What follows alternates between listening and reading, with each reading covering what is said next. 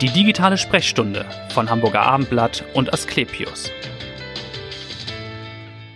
Man wird älter, krank und dann irgendwann vielleicht hilfs- und pflegebedürftig. Wie kann man da helfen? Wie kann man die Pflegebedürftigkeit reduzieren, den selbstständig gelebten Alltag möglichst lange erhalten? Das ist ein Fall für ein geriatrisches Team.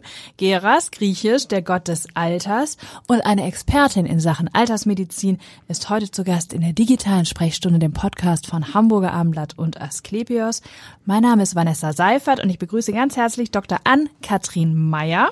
Sie ist Chefärztin für Geriatrie und Palliativmedizin am Asklepios Westklinikum in Rissen. Herzlich willkommen, Frau Dr. Meyer. Dankeschön. Ja, meist geht es bei Ihnen um Patienten, die natürlich älter sind, also meistens älter als 65 und die haben oft nicht nur eine Krankheit, sondern wahrscheinlich gleich mehrere, die sich beeinflussen, teilweise sogar bestärken. Vielleicht können Sie einmal sagen, wie sieht so der typische Patient, die typische Patientin aus? Sie haben völlig recht. Bei uns ist es nicht so, dass eine Erkrankung vorliegt, sondern in aller Regel haben die Patienten mehrfach gesundheitliche Probleme. Und ein Problem davon ist dann so akut, dass Krankenhausbehandlung notwendig ist. Aber natürlich sind die anderen Probleme auch noch da. Zum Beispiel, wenn ich gestürzt bin und mir letztendlich dabei leider den Knochen gebrochen habe, mhm. habe ich trotzdem die Osteoporose, habe ich trotzdem den Diabetes oder die ja. Herzschwäche oder die chronische Bronchitis. Und all das spielt für den Genesungsprozess Prozess eine erhebliche Rolle. Ja, da haben Sie schon einige Krankheitsbilder genannt. Was sind so, würden Sie sagen, so die Top 5, mit denen Sie zu tun haben? Vermutlich Diabetes mellitus sicherlich, auch ja, im Alter. Es ist viel aus dem internistischen Bereich, denn es ist ja nun mal so, ähm, im Alter nehmen Erkrankungen zu. Ja. Aber wir haben auf der anderen Seite eben auch viele Behandlungsmöglichkeiten. Also die Top 5. ähm, Nochmal gesagt sind Erkrankungen des Herz-Kreislauf-Systems, vorrangig sicherlich die Herzschwäche, aber auch Herzrhythmusstörungen seitens der Lunge. Es ist wirklich die chronische Bronchitis, die mhm. häufig da ist, Diabetes mellitus, ja. also die Zuckerkrankheit, die Blutzuckererhöhung. Aber wir haben eben auch viele Patienten mit, ähm, mit einer Demenzerkrankung. Ja. Das muss nicht das Vollbild sein, aber zumindestens mit Einschränkungen der Hirnleistung, mhm. auch mit akuten Verwirrtheitssyndrom.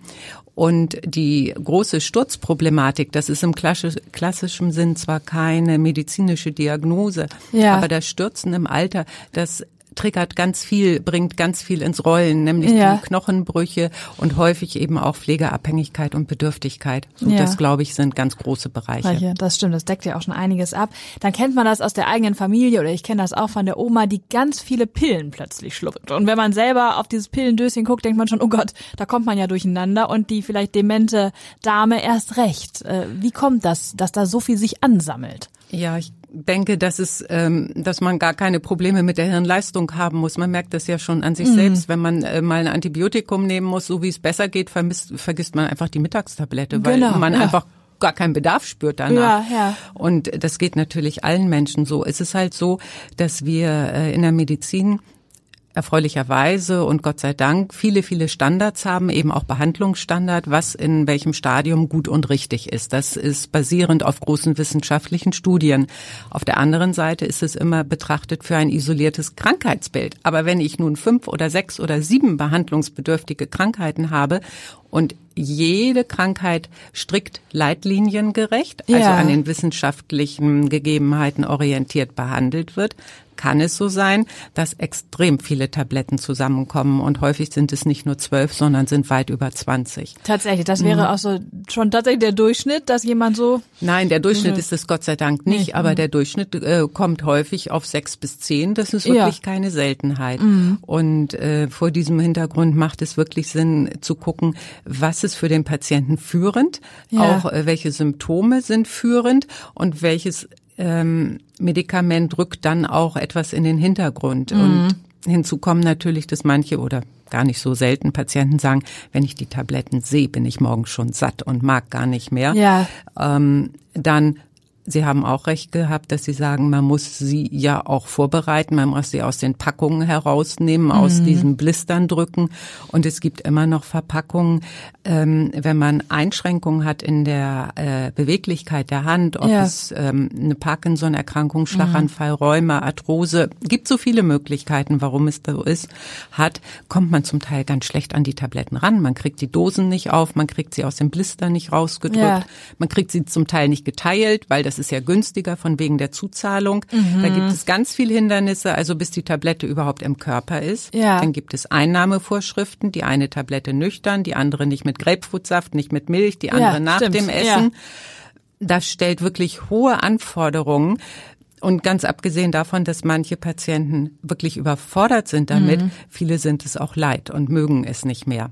Und so müssen wir, und das ist einer unserer Hauptaufgaben in der Geriatrie, also in der Altersheilkunde, auch ja. immer schauen, dass es für den Patienten im Alltag machbar ist. Mhm, und das bedeutet Schwerpunkte setzen, ja. auch Behandlungsschwerpunkte und ganz bewusst eben auch immer wieder von den Leitlinien abzuweichen, aber im ja. positiven Sinne für den Patienten, nicht weil wir ihm etwas nicht geben wollen, sondern weil auch, wenn diese ganzen Tabletten in den Körper gelangen, ja ein chemisches Potpourri entsteht. Das wäre ja auch die Frage, da können ja auch Nebenwirkungen entstehen, die, Unbedingt. die wirken ja auch zusammen dann. Ja. Was und manchmal wirken sie auch gegeneinander. Ja. Was und kann zum Beispiel gefährlich werden? Gibt es da ein konkretes Beispiel? Es gibt Blutdruckreaktionen mhm. mit massiv absinkendem Blutdruck. Es gibt allergische Reaktionen mit bedrohlichen Zuständen. Es mhm. gibt vor allen Dingen auch Verwirrtheitszustände, die dadurch entstehen können. Das ist gar nicht so selten. Die man vielleicht erst gar nicht auf die Medikation zurückführt, sondern ja. sagt, ja, die werden ja älter, Oma wird tüdeliger und dann stellt man man erst fest, oh Moment, da. Das ist genau richtig. Das ist ein ganz großes Problem. Der Patient geht zu verschiedenen Fachärzten. Mhm. Der Facharzt behandelt die eine Erkrankung. Und dann kommt diese Gemengelage sozusagen im Patienten zusammen, wird aufgenommen im Blut und verteilt sich in den Organen.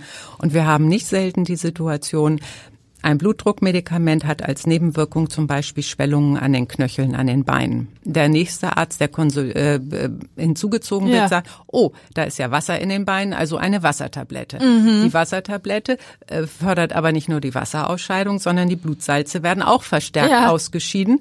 Das Natrium sinkt und was passiert? Der Patient gerät durcheinander, er entwickelt ein Delir, einen ja. akuten Verwirrtheitszustand und kommt damit vielleicht sogar ins Krankenhaus. Mhm. Und so haben wir an diesem einen ein Beispiel ganz viele Kaskaden, die entstehen können, die dem Patienten eben wirklich schaden und nicht ja, nutzen, ja. obwohl wir eigentlich theoretisch nur auf ein Symptom betrachtet alles richtig gemacht haben. Und jeder haben. im Grunde das Beste will, um das jeweilige Symptom genau. zu behandeln. Ja, ne? aber man muss diesen gesamten Überblick eben mhm. behalten und ähm, dieser altbewährte Satz, manchmal ist weniger mehr, trifft eben bei den Medikamenten im höheren Lebensalter definitiv zu.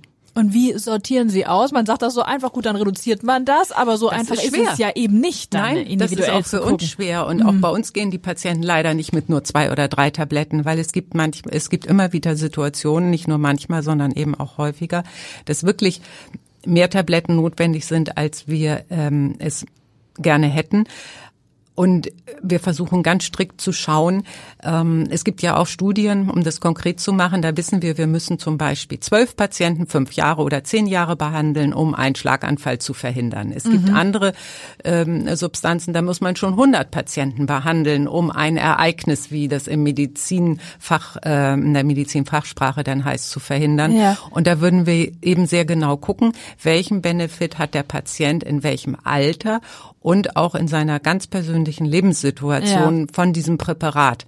Und ist diese Studienaussage dann wirklich auch relevant für den Patienten? Denn in aller Regel geht es ganz, ganz vorrangig um Lebensqualität und die definiert sich über keine Schmerzen, keine Übelkeit, solche Dinge ja. und um Selbstständigkeit. Darüber definiert sich die Lebensqualität. Und sind die Patienten, wie reagieren die? Sind die dankbar, dass jemand das mal da mal Ordnung reinbringt? Oder gibt es auch das Gefühl, oh Gott, da wird mir was weggenommen? Ich lebe ja jetzt schon seit 15 Jahren mit den Tabletten. Hm. Nein, das, das mit dem Wegnehmen, das habe ich wirklich noch nie gehabt. Ähm, ich bin auch schon wirklich mehr als zwei Jahrzehnte jetzt im Bereich mhm. der Geriatrie medizinisch zu Hause. Und die meisten Patienten sind erleichtert und dankbar und haben eher das Gefühl, dass es jemand zusammenführt und in gewisser Weise dann eine neue Ordnung schafft für den Patienten. Und manche Patienten fordern es auch direkt, weil sie sagen, mir ist es zu viel. Ja. Sie haben ja auch die Handhabung schon angesprochen, dass die manchmal eben auch schwierig ist. Ich glaube, auch bei der Insulingabe kann das auch mal zu Schwierigkeiten führen. Ne? Ja, beim Diabetes ist es äh, wirklich ein großes Problem. Gerade der Dia also die Blutzuckerkrankheit erfordert von dem Patienten äh, ein sehr, sehr hohes Selbstmanagement. Und äh, damit sind Patienten im höheren Lebensalter, aber nicht nur die, häufig ja. überfordert. Ähm, man erhält Schulungen, die ja. sind gut inhaltlich, aber es ist eben kein Studium, wie wir es irgendwann absolviert haben. Ja. Und auch das Nachlesen im Internet hilft eben nur begrenzt für viele Fragestellungen mhm. und leitet auch zum Teil wirklich in die Irre. Und die Handhabung von Insulin ist nicht so einfach. Man kann sie natürlich gut erlernen und selbstverständlich kann sie auch jemand erlernen, der 75 ist. Ja. Aber man muss eben schauen, ist die Handfunktion angemessen und ist die Hirnleistung angemessen. Und dafür haben wir auch spezielle Testverfahren, mhm. die wir gut zum Einsatz bringen können und schauen, ob für den Patienten eine Schulung frustran ist, ja. also frustrierend auch vom eigenen Erlebnis und frustrant für uns, weil wir merken, der Patient wird, kann es dann trotzdem nicht. Und trotzdem. ist dann noch verwirrter und fühlt sich äh, noch irgendwie. Mhm. Genau, er fühlt sich, oh, ich schaff das nicht, schaff das nicht, kann das nicht bin mehr. nicht gut genug so in dem mhm. Ding.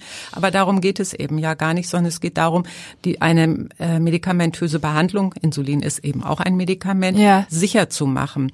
Und gerade mit Insulin ähm, kann man auch Unterzuckerungen sehr schnell herbeiführen und Unterzuckerungen sind einfach gefährlich und je älter man wird, umso gefährlicher. Ja. Im Rahmen einer Zucker Unterzuckerung wird einem nicht nur ein bisschen komisch und unwohl, sondern man kann stürzen, dabei sich etwas brechen mhm. und man kann vor allen Dingen aber auch einen Schlaganfall erleiden oder einen Herzinfarkt im Ra ausgelöst durch eine Unterzuckerung ja. und auch schwere Herzrhythmusstörungen und ähm, das gilt es definitiv zu vermeiden. Und in aller Regel haben wir andere Medikamente. Und wenn beim, bei der Zuckerkrankheit Tabletten eben nicht mehr ausreichend ja. sind, gibt es verschiedene Insulinsorten, die einen ähm, wirken schneller. Das heißt, auch eine Unterzuckerung würde schneller auftreten. Ja. Andere wirken langsamer.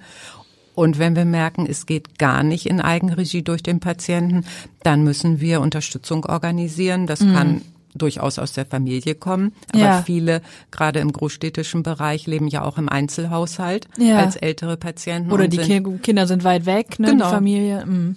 Also es geht irgendwie nicht, warum auch immer. Mhm. Und dann ist es so, dass wir eben ambulante Pflegedienste hinzuziehen und auch für den Diabetes. Hier wieder gibt es inzwischen speziell ausgebildete Pflegefachkräfte auch in den ambulanten Pflegediensten. Ja, das wäre dann schon ganz gute Hilfe. Wollen wir mal vielleicht gucken auf Ancoris, so heißt ja der Zusammenschluss ja. von, glaube ich, vier Geriatrien bei Asklepios. Können Sie das mal erklären, wie arbeiten Sie da zusammen?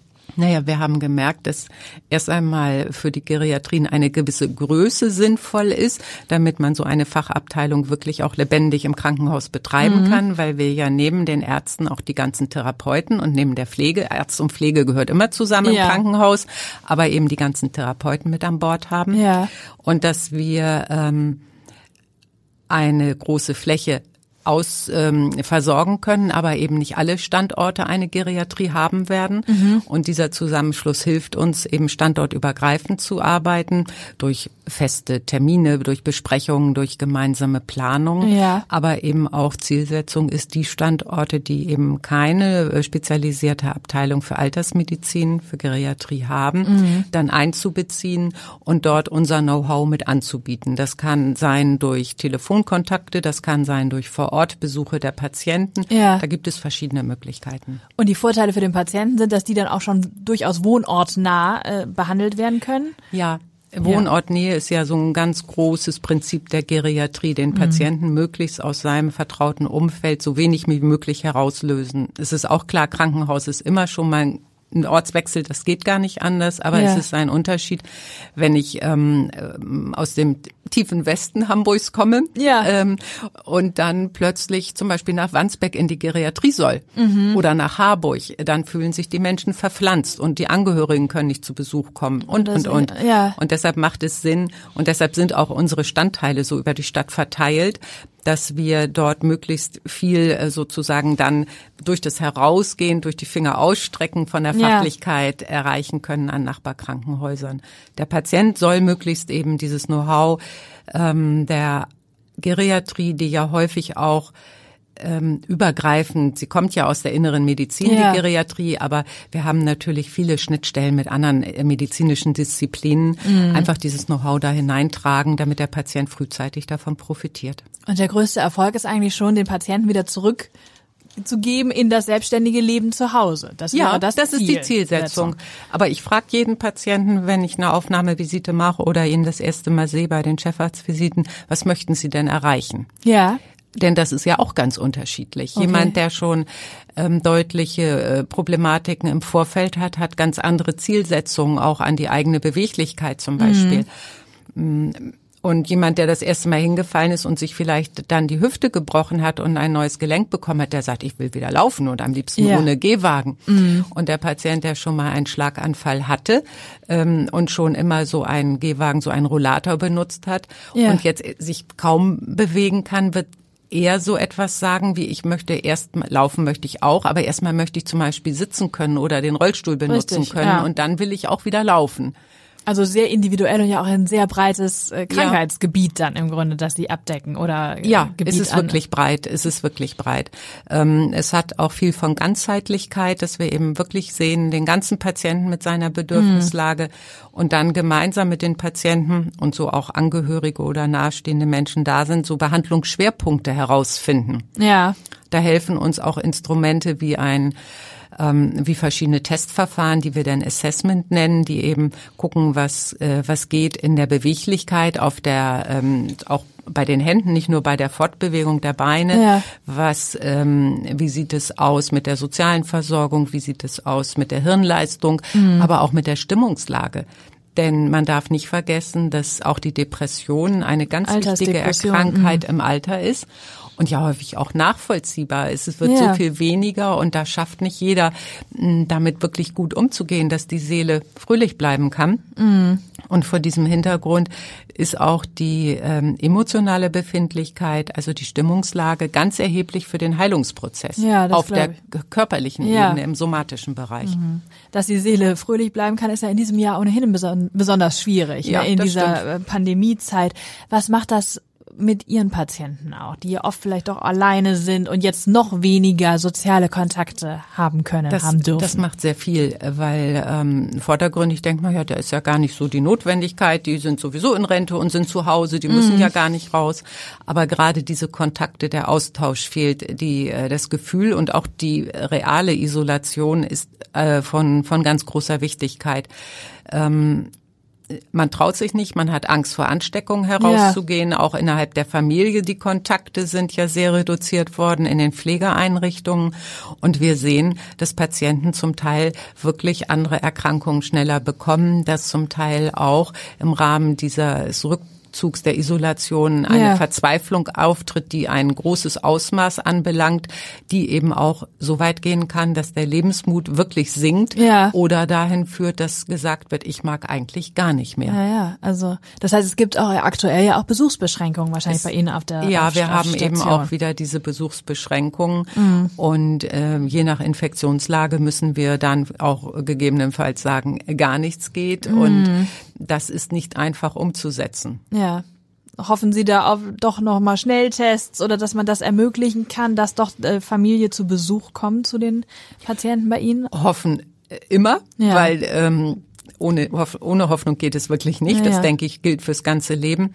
Aber realistisch betrachtet glaube ich, dass die Besuchsbeschränkungen ähm, noch eine doch längere Zeit aufrechterhalten werden, denn die äh, steigenden Fallzahlen, die wir jetzt gerade ja. ähm, leider verzeichnen oder realisieren müssen, ähm, erkranken dann ja häufig ähm, mit einem gewissen zeitlichen Versatz so, dass Richtig. sie dann ins Krankenhaus kommen, mhm. ähm, so dass ich glaube, die ähm, die die Welle der Patienten, die Anzahl der Patienten, die im Krankenhaus behandelt wird, jetzt noch auf dem deutlich ähm, ansteigenden Schenkel ist und ja ja, hoffentlich dann vor Weihnachten wieder ein Stück weit abflaut. Ja, das hoffen wir alle natürlich, mhm. dass das so ausgeht. Vielleicht für persönlich nochmal zu Ihnen.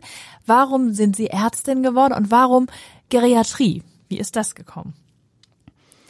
Ja, eigentlich ist es ja schon so lange her mit dem Ärztin werden. Aber ähm, das Interesse an der Medizin, am, am Arbeiten mit Menschen, unter Menschen, das war schon immer da. Ja. Und ich habe eine ganze Zeit zwischen Jura und Medizin geschwankt, ah, das stimmt okay. auch. Ja. Und bin heilfroh, dass ich mich für die Medizin entschieden habe, denn Jura wäre mir dann doch zu viel Schreibtisch geworden ja. über die Jahre. Davon gehe ich aus.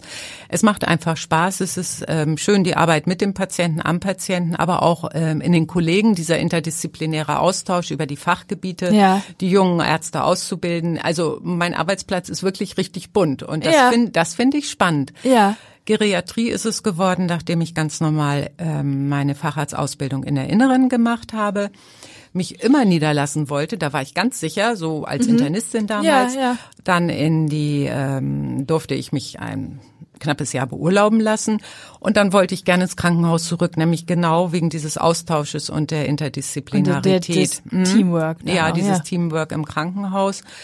Was ich dann aber gemerkt habe in diesem knappen Jahr in der ambulanten Medizin, dass Krankenhausmedizin im höheren Lebensalter zwar die Herzschwäche besser macht, der Blutzucker war eingestellt, die Lungenentzündung ausbehandelt, ja. aber Patienten konnten häufig trotzdem den Weg nicht zum Briefkasten oder auch ins Badezimmer bewältigen. Mhm. Und dann wie so häufig im Leben ist es ja wirklich mit dem Zufall, wurde an meinem damaligen Bremer Krankenhaus die erste Geriatrie für Bremen eröffnet. Ja. Und da habe ich dann als Oberärztin angefangen. Genau. Also es ist ja im Grunde noch ein relativ junges Fach, ja, wenn man relativ. so will, innerhalb der mhm. Medizin, weil man auch gemerkt hat, der Bedarf steigt da ganz enorm ja. natürlich. Ja, auch, der ne? Bedarf steigt einfach, dass sozusagen in, in Anführungsstriche gesetzt normale Krankenhausmedizin eben nicht ausreicht, bestehend aus ärztlichen und pflegerischen Maßnahmen, sondern dass es die Therapeuten braucht, die sprechen, laufen, Bewegung trainieren, ähm, die aber auch von der psychologischen Seite begleiten, da haben wir ja verschiedene Mitarbeiter, mhm. die, die, es ähm, für den Patienten mit der ganz individuellen Bedürfnislage dann eben zu einer guten, in dem Sinne runden Behandlung machen, ja. dass man wieder den Weg nach Hause schafft. Denn das ist da definitiv das, das Ziel. Das heißt, was wäre für Sie das größtmögliche Erfolgserlebnis? Als ja, wenn wir alle Patienten nach Hause entlassen könnten, aber da muss man oder da bin ich dann auch wiederum realistisch. realistisch. Das wird nicht gehen. Wie viele schaffen Sie denn tatsächlich nach Hause wieder zu entlassen? Das würde ich ungerne eigentlich sagen, weil das nee. sehr davon abhängig ist, wie ein Patient zu uns kommt. Mhm. Wenn ich jetzt zum Beispiel eine Abteilung habe für Geriatrie, wo 60 Prozent eine neue Hüfte bekommen haben, ja. die kriegen wir fast alle nach Hause. Mhm. Wenn ich aber eine, äh, einen Patientengut habe, die mit einem schweren Schlaganfall kommen, ja. die zu Anfang noch nicht mal einen Arm und ein Bein bewegen können, ähm, dann habe ich ganz andere Voraussetzungen. Und deshalb finde ich, dass diese Prozentzahlen, die leiten so sehr in die Irre. Weil es eben keine Vergleichbarkeit gibt ja, in der Realität. Weil die, ne? die mhm. Unterschiede so groß sind. Andererseits kann man sagen, 60 bis 70 Prozent gehen schon nach Hause. So als ganz grobe Marge. Aber ja. das kann wirklich nur ganz grob sein. Ja. Und für den Patienten mit so einem schweren Schlaganfall, wenn der vorher sich nicht im Bett drehen konnte und danach selbstständig zumindest im Rollstuhl auf dem Flur unterwegs ist, bedeutet das für diesen Patienten einen großen Zugewinn an Aktionsfreiheit. Ja, das stimmt. Auch wenn er jetzt noch nicht selbst laufen kann, mhm. nur mit den Therapeuten vielleicht die ersten Schritte macht. Ich finde, man muss und das ist eben auch in der Geriatrie so ein ganz großer Punkt, dieses auf den Patienten individuell zugeschnittene Geschehen und dieses Programm ja. der Behandlung, was wir dort durchführen. Ich danke Ihnen ganz herzlich für das Gespräch und für den spannenden Einblick in den Fachbereich der Geriatrie. Vielen Dank, dass Sie da waren, Frau Dr. Meyer. Sehr und, gern. Und hören Sie gern wieder rein in die nächste digitale Sprechstunde. Vielen Dank.